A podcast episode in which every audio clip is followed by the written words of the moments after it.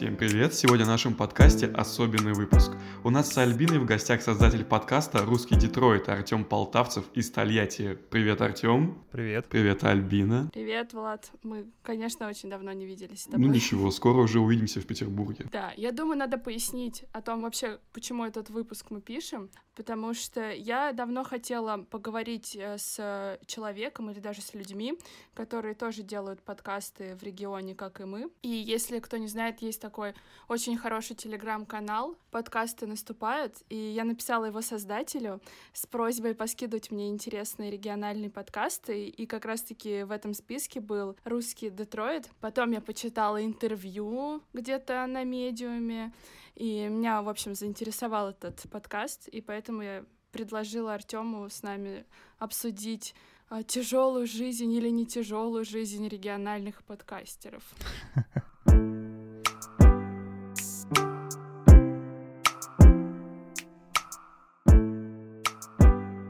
Можешь, э, Артем, рассказать э, вообще вкратце, как у тебя появился этот подкаст? Потому что, судя по твоему интервью, ты вообще давно в этой теме. У тебя было какое-то интернет-радио в 2010-м, кажется. А, да, у меня было интернет-радио, но было это очень давно, и все уже давно неправда. А, поэтому не думаю, что это как-то сильно прям повлияло на мой опыт. А в подкастинге я уже два года.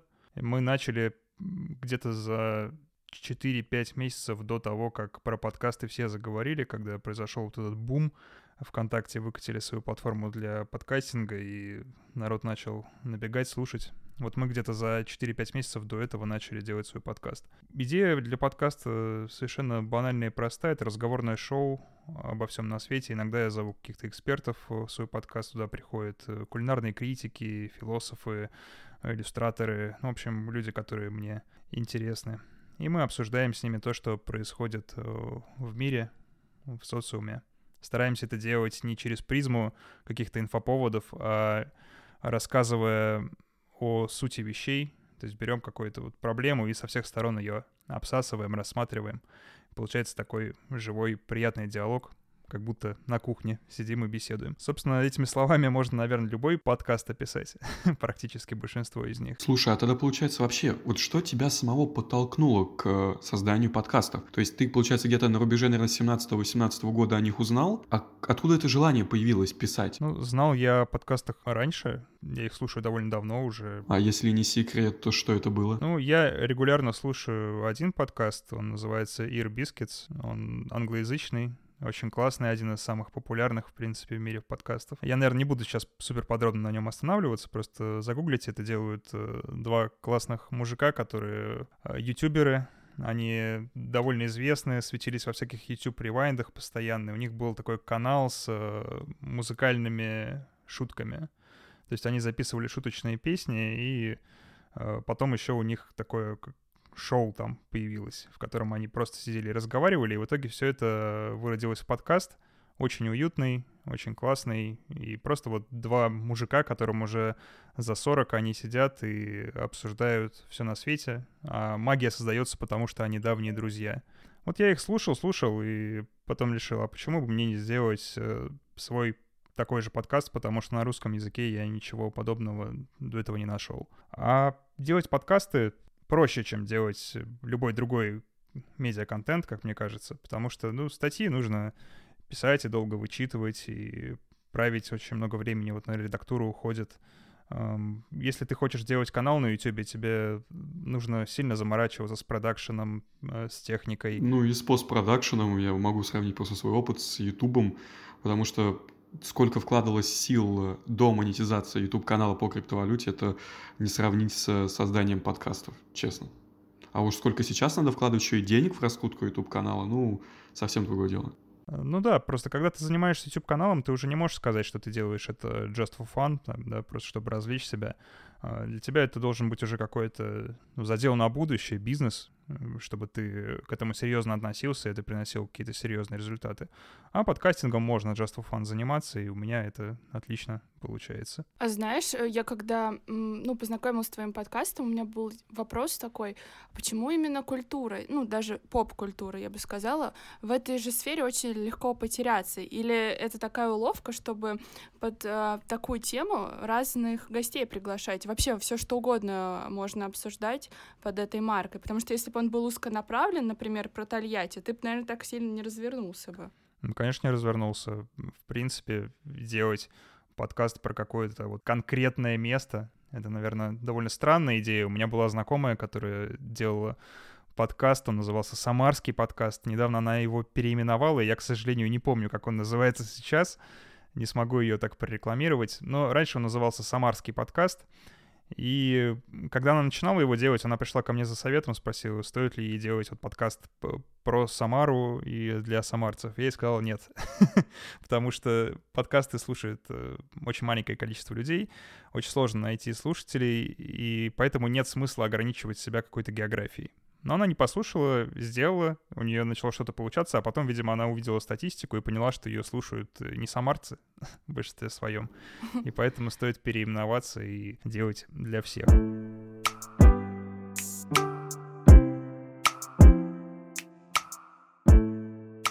А вообще, Артем, как ты сейчас считаешь, в 2019 году мы увидели этот тренд на подкасты в ру-сегменте. Сейчас этот тренд продолжится? Ну, по крайней мере, кроме карантина, потому что на карантине все будут слушать, там дома сидеть, слушать всякие курсы и прочее. В 2020 году тренд продолжится, как думаешь? Ну а какой, собственно, тренд мы увидели? Тренд на подкасты, на аудио, потому что в 2018 году не было столько подкастов, как в 2019. Если мы говорим о подкастах в вакууме, то, наверное, какой-то тренд можно усмотреть. Если мы говорим о подкастах как о части, в принципе, медиапотребления, то, мне кажется, ну, все еще впереди. Мы пока не можем сравниться с теми же ютуберами, например, по прослушиваниям и просмотрам.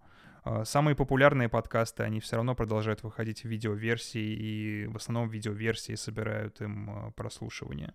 А, я бы не сказал, что подкасты — это сейчас какой-то суперфуд от мира медиа, то есть это обязательно вот то, что нужно слушать и обязательно за этим следить.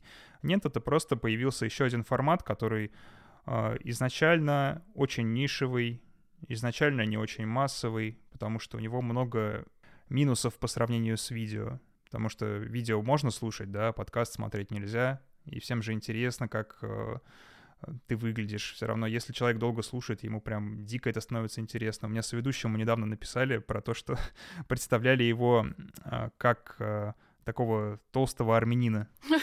А он, в общем, выглядит вообще не как толстый армянин, и это дико смешно, видимо. Голос так вот странно воспринимается, и не всегда можно понять, как человек выглядит. На YouTube это сделать попроще, и поэтому людям больше нравится, даже если они просто включают подкаст на YouTube и не смотрят на него. Им нравится сама возможность взглянуть туда. Ну, это может тогда проблема с самой площадки, то, что у подкастов нет какой-то единой площадки. Я вот буквально недавно это обсуждал, когда был метап э, в целом СМИ и криптовалютных пиарщиков в Москве, и я предлагал как раз создать на базе Forklog, это самая популярная медиа в России, ну, в СНГ по криптовалюте по-моему, в тройке топа по мира, э, создать такую площадку, где даже, не знаю, в B2B сегменте могли бы делать проекты для других проектов подкасты, потому что иначе мы как подкастеры, ну, слишком сильно разрозненные, и как таковое комьюнити еще не сформировалось. А что ты имеешь в виду под площадкой? Именно площадка распространения? Это iTunes, это... Скорее площадку, где это все могло быть и правильно ранжироваться. То есть площадка вот YouTube. На YouTube есть эти алгоритмы, которые позволяют определенным видео продвигаться, получать новую аудиторию. Нам же гораздо сложнее и абсолютно непонятные алгоритмы э, того же определенных площадок. То есть вот как Spotify зайдет, мы еще не знаем, как там продвигаться условно на нашем рынке. А ты думаешь, это хорошо, когда есть э, единая площадка для всего и алгоритм только один? Э, с позиции централизации, конечно же, нет. Но с другой стороны, с позиции конечного пользователя ему гораздо легче зайти на YouTube, чем искать нас условно на Google подкастах, SoundCloud или где-то еще. Мне кажется, что тут вопрос не к э, точкам распространения. Их все равно будет много, потому что подкаст, он изначально э, предполагал это это в истории э, создания формата лежит. Потому что подкаст распространяется на самом деле не через iTunes и не через Яндекс Музыку, там, не через Spotify, и не, э, не через что из этого. Он распространяется через RSS, через фид, который ты создаешь, и его уже подкаст-приемник э, подсасывает, а по идее человек может даже просто взять этот фид и, не знаю, открыть его в том же Винампе каком-нибудь древнем, он будет работать прекрасно и без iTunes, и без всего. Получается, что нам не так важно привязывать себя к платформе, платформе, и наоборот хорошо, что мы не привязаны, потому что э, так э, подкасты становятся разнообразнее, потому что так э, можно узнать о большем количестве новых подкастов. Где-то э, там, допустим, в категории, да, искусство и культура, где-то вот одни подкасты продвигаются, где-то другие, и люди узнают и про те, и про те. Это хорошо. Нам не нужен общий YouTube для подкастов. Но, кстати, я не соглашусь, что у нас нет общего YouTube для подкастов, потому что, по крайней мере, у русского Детройта 70% прослушивания — это iTunes. Как бы для меня это вот мой YouTube, видимо, да. Потому что все, что происходит на остальных площадках, это гораздо менее важно, чем то, что происходит в iTunes.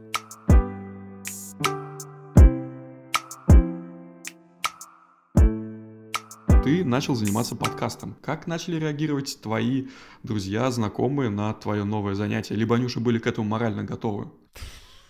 А как обычно друзья и знакомые реагируют на любое новое занятие любого человека? Ну, естественно, ты не можешь им объяснить, что это что-то крутое с первого раза. Но они все равно тебя поддерживают, потому что это твои друзья.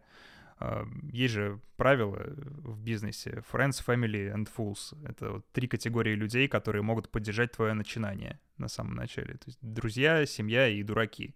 Три типа людей этих, они поддерживают тебя всегда в самом начале, и ты не можешь от них требовать какого-то глубокого понимания контекста. Ну, поддержали и поддержали. Ладно. А на подкаст к тебе никто специально не просился из твоих друзей, знакомых, когда они узнавали об этом? Ну, бывало, но я просто мягко отшиваю обычно, ну, если мне самому не интересно принципе, мне довольно трудно понравиться, если ты такой супер навязчивый эксперт, который сам себя пытается продвинуть в мой подкаст. Я обычно предпочитаю добиваться, наоборот.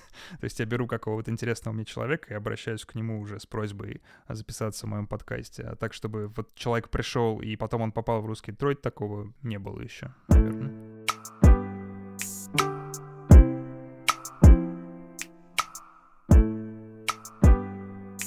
На тебя вообще как быстро начали обращать внимание местные СМИ? Ну, в основном, наверное, лайфстайл. Я не скажу, что местные СМИ обратили на меня какое-то супер огромное внимание.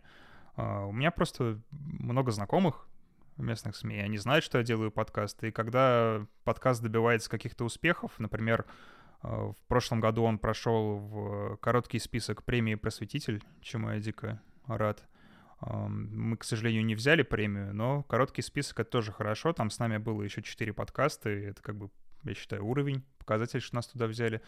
А, и про это, да, некоторые написали. Ну, было приятненько, но не более того. Я не думаю, что это как-то повлияло на а, прослушивание, на вот это все. Это просто такая вот местная локальная известность потихоньку приходит, но не более того вообще какие-то издания тебе писали, кроме телеграм-канала подкасты наступают? Как-то раз я давал очень странное интервью для бортового журнала одной российской авиакомпании. Что? Как это вышло? Очень странно вышло просто.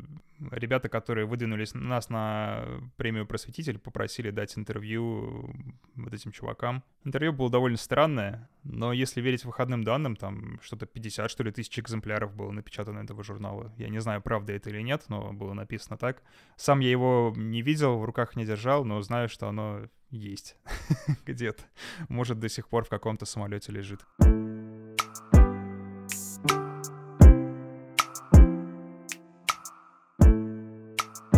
Надо затронуть особенности записи, потому что мы сейчас записываемся по скайпу, и мы вообще в последнее время часто стали записываться по скайпу, и у нас э, есть такая боль, это объяснение человеку на другом конце провода, как нужно записать свою дорожку, если он вообще никогда этого не делал. Ты же тоже часто записываешься по скайпу. Как ты объясняешь людям, что им нужно делать? Я просто один раз написал об этом текст, и скидываю его всем, кто согласился записаться в подкасте. Там я объясняю, какое оборудование понадобится. В основном, кстати, большинство удаленных записей происходит на петличку айфоновскую обычную.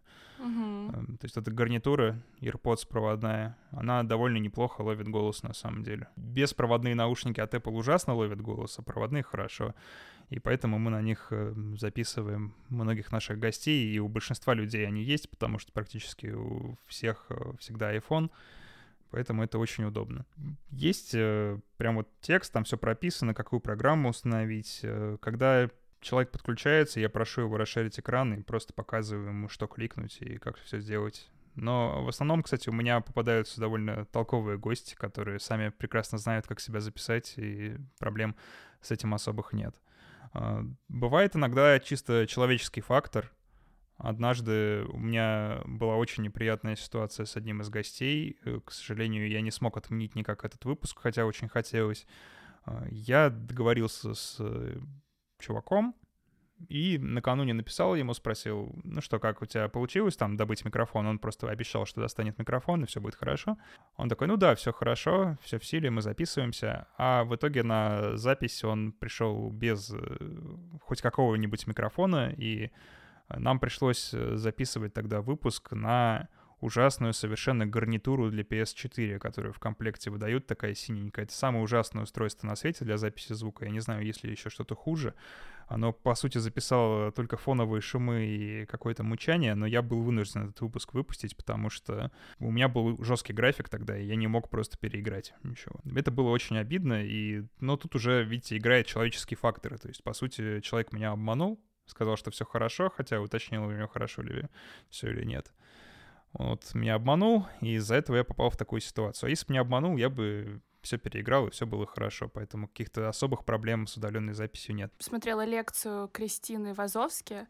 Ее сейчас очень многие приглашают куда поговорить о подкастах, и она рассказывала о таком способе. Э, стакан, как подставка, в него вставляется телефон, э, поворачивается к рту э, стороной, где есть динамик, надевается сверху капроновый носок или следок. И мы опробовали такой запись, и нам понравилось, кстати. Это здорово, да, звучит как что-то, что должно сработать, но мне всегда хватало простой петлички и тихого места. Она находится близко к рту, там очень э, легко подрезать фоновые шумы потом на постпродакшене. В общем, особых проблем с этим нет. Если есть э, айфоновская петличка, то все хорошо.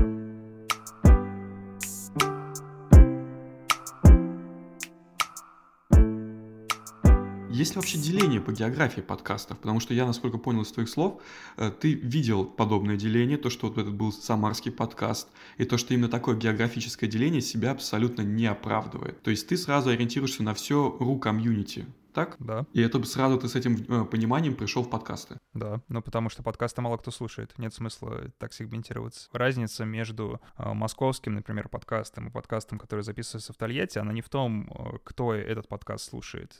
Они все работают на одну и ту же большую общую аудиторию. Разница в том, как информация подается в московском подкасте и в тольяттинском. Потому что у нас сейчас э, в медийном пространстве российском, даже если мы говорим не только о подкастах, а в принципе о телевидении, о радио, о каких-то изданиях, э, газетах, журналах, то вся основная информация, ну точнее э, основное внимание потребителя информации сконцентрировано на московских изданиях. И для страны так, таких размеров, как Россия, это очень плохо. Потому что мы со временем перестаем понимать э, друг друга. Вот представьте, огромное количество людей, раскиданное по огромной территории, которые растут в разных природных условиях, в разных социальных условиях. А, при этом они как бы читают одну и ту же информацию, и, а, естественно, у тех, кто живет э, далеко от Москвы, складывается впечатление, что эта информация не совсем соотносится с а, их жизнью. То есть человек, который говорит в микрофон на другом конце страны, он не совсем свой. Он э, находится как бы вне твоего племени, что ли. Он, не, он чужак, он не понимает тебя. Он всю жизнь рос в Москве, он Э, зарабатывал совсем другие деньги, он не знает, через что ты прошел, не понимает твоих э, проблем, печалей и нужд. И поэтому, естественно, у людей это вызывает отторжение со временем. Это вот так вот появляются потом байки про всяких э, таких изнеженных э, московских блогеров, э, подкастеров э, и же с ними. Просто я считаю, что голоса должны быть разные, и в том числе и в подкастинге. И сейчас вот в подкастинге я наблюдаю как раз смещение, опять же, в сторону Москвы и Санкт-Петербурга. Это два вот таких э, центра, где практически весь российский подкастинг делается. Но в противовес этим двум центрам, мне кажется, должны возникнуть еще и какие-то региональные э, яркие подкасты. Например, ну, все мы знаем, наверное, ребят из Моджо Медиа, которые в Краснодаре э, делают свои подкасты, и у них получается замечательно.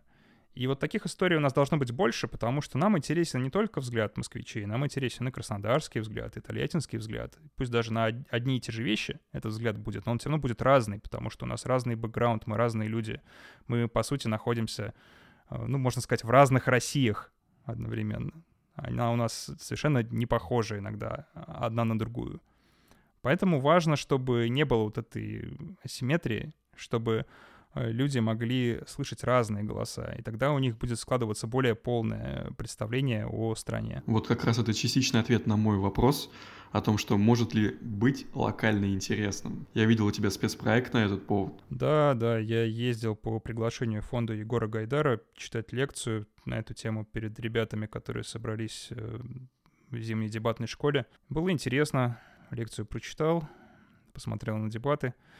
И, в принципе, да, локальное может быть интересным, но э, не так, как мы себе до этого представляли. То есть невозможно о какой-то локальной движухе рассказать так, чтобы прям вот всех она супер зажгла, если это не что-то прям очень большое и значимое. Но возможно пронести локальный взгляд взять ту же самую повестку, которую обсуждают в Москве, и рассматривать ее не с точки зрения человека, который живет с московским бэкграундом.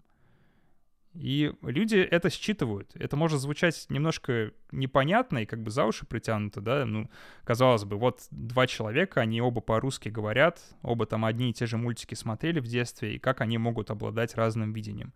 Э, да нет, еще как могут. И наше видение зависит от всего, от того, какие там у нас дороги в городе, какие у нас зарплаты в городе, э, как, в принципе, вот мироощущение у местных складывалось, э, какие люди здесь жили исторически.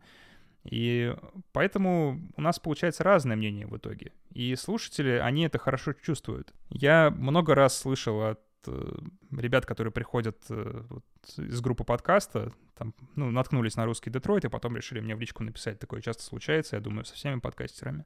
Угу. И часто пишут, что раньше слушали Blitz and Chips, например, а потом переключились на русский Детройт, потому что это то же самое, но им ближе из-за вот именно культурной составляющей, потому что надоело москвичей слушать, потому что сами не в, не в Москве живут и понимают, что э, те далеки от э, их мироощущения. И я считаю, что это вот моя маленькая победа. То есть я вовремя уловил этот э, тренд и понял, что действительно люди хотят э, получать региональную информацию, хотят узнавать о событиях под региональным соусом, с региональным взглядом. Так что я думаю, это дальше тоже будет развиваться, и, возможно, подкастинг станет одним из э, драйверов развития вот этой региональности в медиа, потому что подкасты очень легко делать. Их намного легче делать, чем любое другое, э, ну, любой другой мультимедийный контент.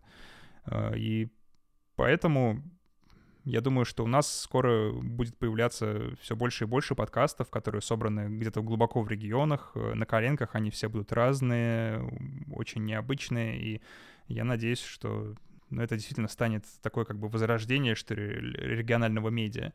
Хотя бы на нише подкастов мы сможем какой-то отпор москвичам дать. Ну да, ну смотри, а вот чтобы подобный региональный контент заинтересовал других, как его тогда правильно раскручивать, и если можешь, пару слов тогда о том, как ты, собственно, раскручивал свой подкаст. Вкладываться в рекламу. Наверное, я не буду дико оригинальным в этом ответе. Когда не было совсем слушателей, я рекламировался очень активная, очень много. Довольно часто покупал рекламу в других подкастах каких-то, которые мне самому нравились.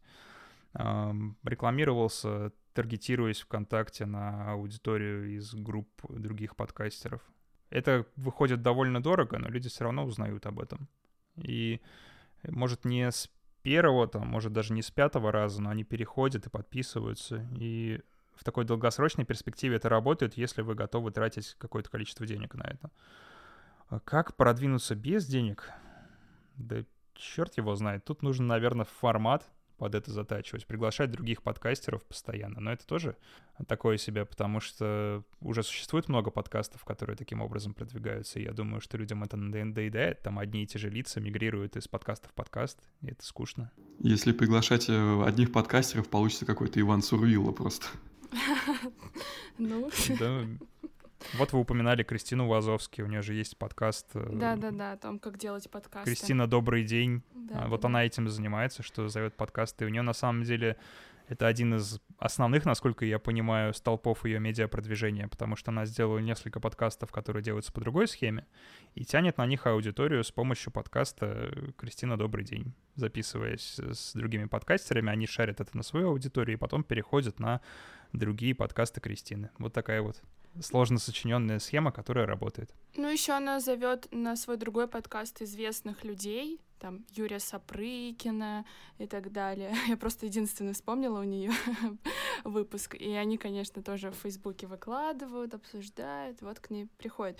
А мы, в общем, как придумали бесплатно продвигаться.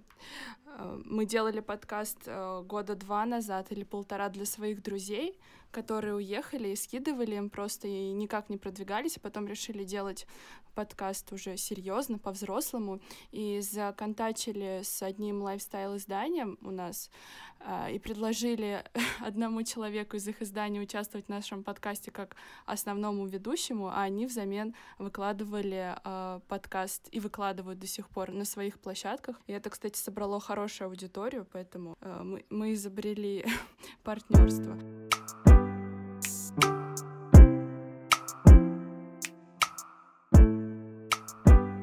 рассказал о том, что у тебя есть группа ВКонтакте, ну и, собственно, это основная площадка, где э, у тебя хранятся выпуски. Ну, кроме, понятно, площадок типа там Apple подкасты и так далее. Мы просто тоже подумывали о том, чтобы собирать выпуски или какую-то информацию о подкасте в одном, ну там на одной площадке, это будь то Telegram-канал или паблик ВКонтакте, но так и не пришли ни к какому решению здесь, если честно. Я не думаю, что у меня группа ВКонтакте справляется с этой задачей, и я на нее, собственно, не возлагал таких надежд, когда заводил. Группа ВКонтакте — это место, где люди могут обсуждать подкаст. Я просто в каждом выпуске говорю, что переходите в группу ВКонтакте и стараюсь собирать все комментарии в одном месте, чтобы э, дискуссия не удерживалась разными платформами внутри себя. Это вот одна из основных проблем, мне кажется, подкастов. А, вот в разность платформ она дает э, вот минус именно в этом, что ты всегда окружен комментариями, но они все находятся в рамках одной какой-то площадки, и никто их не видит кроме тех людей, которые их пишут. Поэтому я стараюсь всех уводить в социальные сети. Вот мне больше нравится формат ВКонтакте, чем Твиттера. И поэтому я там сделал это сообщество. А так вот некоторые подкасты Твиттер ведут. Да и здесь еще очень удобно то, что мало целевых действий надо делать. Ты уже зарегистрирован ВКонтакте, ты знаешь весь его интерфейс, поэтому легко оставить комментарий. Это прям совсем чуть-чуть надо сделать.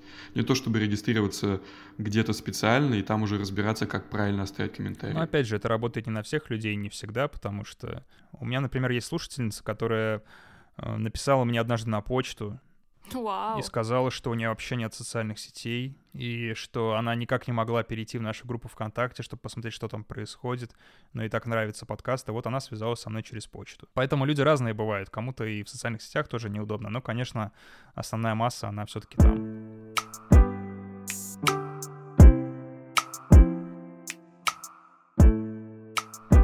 Подкастеры на юбилейные выпуски или на какую-то значимую дату устраивают открытую запись а, в барах, например, или в каких-то дружественных заведениях. Я уже так делал. У меня была открытая запись, да. Я записывал подкаст, пока на это смотрели 100 человек. Это было не в баре, это было максимально формализовано, это было на сцене, можно сказать, форума одного. Но да, было интересно, но я не скажу, что это был самый классный выпуск, который я записал. Все-таки подкастинге, мне кажется, важна вот эта магия радио, когда люди тебя не видят. А, они не видят, и у них работает фантазия, они вот могут себе армянина представить с лишним весом на месте тебя, и им от этого весело и хорошо, потому что у них мозг работает. А, в каком-то смысле я не думаю, что подкастерам прям стоит так уж часто выбираться на открытые записи, потому что это нарушает вот эту магию. Потому что ты всегда выглядишь не так, как тебя рисует аудитория. Они тебя... И не нужно их разочаровывать. не нужно им слишком уж часто показываться. Ну, плюс, наверное, сказывается еще волнение, когда на тебя смотрят 100 а, человек, и ты уже не можешь расслабиться, как во время записи, когда ты с чаечком сидишь, э, в пижаме, и тебе комфортно, а тут ты должен как-то марку держать, и не скажешь скажешь, так, я сейчас переговорю, забудьте еще раз, улыбнитесь, когда я пошучу. у меня такое на самом деле не очень часто происходит. Я не испытывал каких-то проблем на открытой записи. А, потому что я отключаюсь, когда записываю подкаст. У меня в голове, во-первых, план выпуска есть, во-вторых, мне нужно следить за тем, что говорят другие люди, потому что я обычно... Я слежу за тем, что говорят другие, и направляю беседу. И поэтому мне нельзя отключаться надолго. То есть если человек просто сидит, и ему вдруг там стало скучно, он как-то на пару минут забылся и подумал о чем-то своем, это нормально. А если я так буду делать, то подкаст развалится. Я знаю некоторые даже большие подкасты, у которых хост номинально есть, но реально он вот обязанности хоста не выполняет, и люди всегда замечают это, потому что выпуск получается неструктурированным и немножко бессвязным. Поэтому моя задача направлять, и я не могу расслабиться в момент записи подкаста, где бы я его не записывал.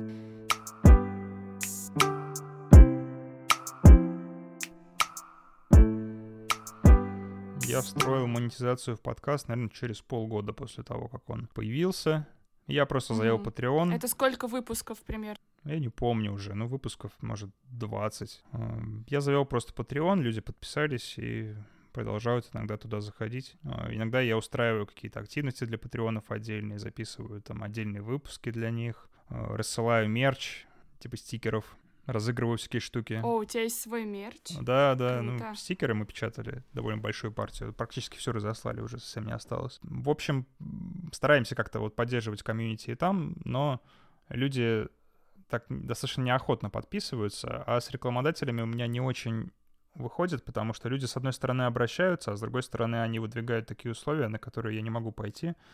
Э, ну, в плане именно и подачи информации, и цены, которую они ожидают получить за интеграцию в подкаст. В общем, сейчас пока рынок не устаканен, и ну, довольно сложно монетизироваться через рекламу именно.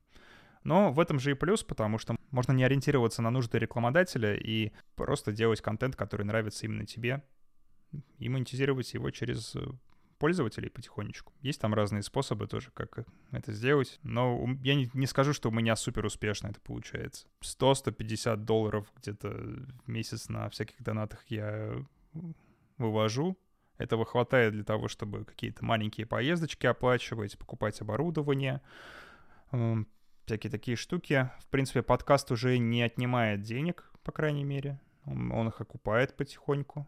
И меня это полностью устраивает, потому что я не планировал подкастингом зарабатывать на жизнь. Мне кажется, это довольно нервное занятие, и, э, к сожалению, сейчас, если ты делаешь какое-то медиа, то очень сложно избежать того, чтобы превратиться в расширение для маркетингового отдела какого-то бренда. И мне это не сильно интересно, я не хочу работать с маркетологом на полставки, и поэтому я этим не занимаюсь. Ну, тоже Кристину Вазовски, которую мы упоминали раза четыре сегодня, а, вроде привлекают бренды, и ну, наверняка вы все видели статистику по заработкам подкастеров в России. Там есть э, такие суммы, как 650 тысяч рублей в месяц, 200 тысяч. Все-таки, наверное, для них это стало э, основным заработком, когда они э, попали в какую-то в какую-то такую ситуацию, где их заметили бренды, потому что вот э, Кристина Вазовски, например, рассказывала о том, что а, некоторым брендам она сама писала и предлагала спецпроекты, потому что как она рассказывала, у нее вообще не было денег, и ей нужно было на что-то выживать. Если, конечно, э, так ставить вопрос, то, наверное, на э, подкастах можно заработать на жизнь, но нужно потратить кучу сил, нервов и энергии, чтобы этого добиться, и то не факт, что у тебя получится. Но опять же, не факт, что ты будешь в итоге заниматься тем, что тебе по-настоящему нравится. Да. Потому что записывать подкаст, который будет вирален у бренда, это ну, довольно сложная задача. Ты не можешь высказывать какую-то резкую позицию, например, в подкасте. Мне кажется, что если ты хочешь у какого-то международного бренда, например, рекламироваться, то по-любому твой подкаст должен быть э, с уклоном в левую политическую повестку. То есть ты должен положительно высказываться там на темы SJW, на темы феминизма, на тему всего-всего-всего Э, в левой повестке, и это тебя ограничивает, потому что, э, ну, ладно, да, ты не можешь быть, допустим, правым, да, в такой ситуации. Правые подкасты, они вообще вроде через э, только монетизацию через слушателей зарабатывают. э, ладно, не можешь быть правым, окей, но ты и нейтральным не можешь быть. Тебе все равно приходится выбирать эту сторону, чтобы бренды увидели, что ты такой позитивный чувак, что ты вот согласуешься с их идеей бренда, угу. и это накладывает на тебя определенные ограничения. И зачем? Зачем так делать, если ты изначально записывал подкаст для того, чтобы веселиться? для того, чтобы общаться с людьми. Ну, у меня, по крайней мере, это так. И поэтому я не особо парюсь в вопросах э, монетизации, продвижения. У меня есть основная работа, и я неплохо на ней зарабатываю, а подкасты — это такая тема для души. Ладно, я боюсь, мы многих наших слушателей запугали, кто хотел бы вообще создать подкаст. Поэтому, если есть возможность, дай хотя бы, не знаю, одну или две рекомендации тем, кто может создать или хочет создать подкаст в регионе, надо важно это подчеркнуть. Ну почему? Не только в регионе, я думаю в целом, потому что создать именно подкаст под регион, как вот мы сейчас обсуждали, это, возможно, не всегда правильно, либо не всегда необходимо. Нет, нет, я имею в виду не тематику региональную, а местоположение тех, кто будет делать подкаст. А, ну да, да, другое дело. Просто берите и делайте. Вот простой совет. Подкасты, они для того и есть, для того, чтобы их э, записывали. Прикол подкаста не в том, что его очень удобно слушать. Меня ну, очень веселит, когда подкастеры начинают рассуждать про подкаст как формат и говорят, что это вот такой прекрасный, невероятно удивительное, что-то что-то новое, какой-то вот глоток свежего воздуха, так хорошо информация воспринимается, но на самом деле информация воспринимается точно так же, и подкастеры не изобрели этот формат, это формат радиошоу, который существовал сто лет до них, и на самом деле, если мы, например, слушаем аудиокнигу и читаем обычную книгу, то в аудиокниге мы половину вообще пропускаем мимо ушей. И с подкастами случается то же самое. Некоторые люди слушают подкасты и фоном пропускают половину. И это нормально, это вот часть прослушивания аудиоконтента, она вот такая специфика у него. А, но дело в том, что подкасты не являются чем-то уникальным, невероятным и новым для мира медиа. Это просто еще одно переложение звукового формата. И поэтому его плюс не в том, что его так классно слушать, и ты просто насыщаешься какими-то вибрациями подкастинга через уши и супер классно воспринимаешь информацию. Нет. Его прикол в том, что его легко записывать. С помощью подкастов доступ к большой аудитории появляется у людей, которые бы иначе не смогли ее получить. Этим он и прекрасен, поэтому не стоит, наверное, бояться, если ты хочешь записать подкаст, если у тебя есть какая-то классная идея, или ты просто хочешь обсуждать интересные вещи с друзьями, и чтобы это кто-то слушал, ну, записывайся. Если ты действительно интересен людям, то они тебя заметят. Ну, конечно, нужно немножко усилий приложить для того, чтобы они хотя бы могли узнать как-то про твой подкаст. Может, с кем-то заколабиться, может, влить немножко денег в таргет, э, сделать какие-то такие вещи. Но эм, в конечном итоге, если ты интересен, то люди рано или поздно придут на это. А, я бы хотела дополнить твои слова.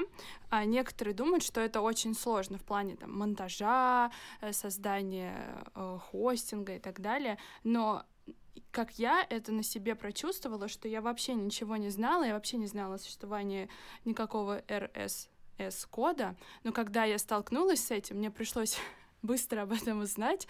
И настолько у меня это быстро все закрепилось в голове, что мне сейчас разбуди, и мне кажется, я даже без наушников смонтирую подкаст. Ну, знаешь, на самом деле на этой хорошей ноте доступности как для создания, так и для слушателей я бы хотел закончить, потому что даже для меня много пищи для размышлений. Я еще раз, ну, даже пару раз прослушаю подкасты обязательно вынесу для себя что-то новое. Э, спасибо большое, Артем, за то, что пришел к нам в подкаст, э, рассказал о своем опыте и взглядах. Спасибо, ребята, что позвали. Было очень приятно. На этом на сегодня все. Э, если у вас, ребята, остались какие-то вопросы, пишите в комментарии. И самое главное, все ссылки на то, что мы сегодня обсуждали, мы оставим в шоу-нотах подкаста. О, да.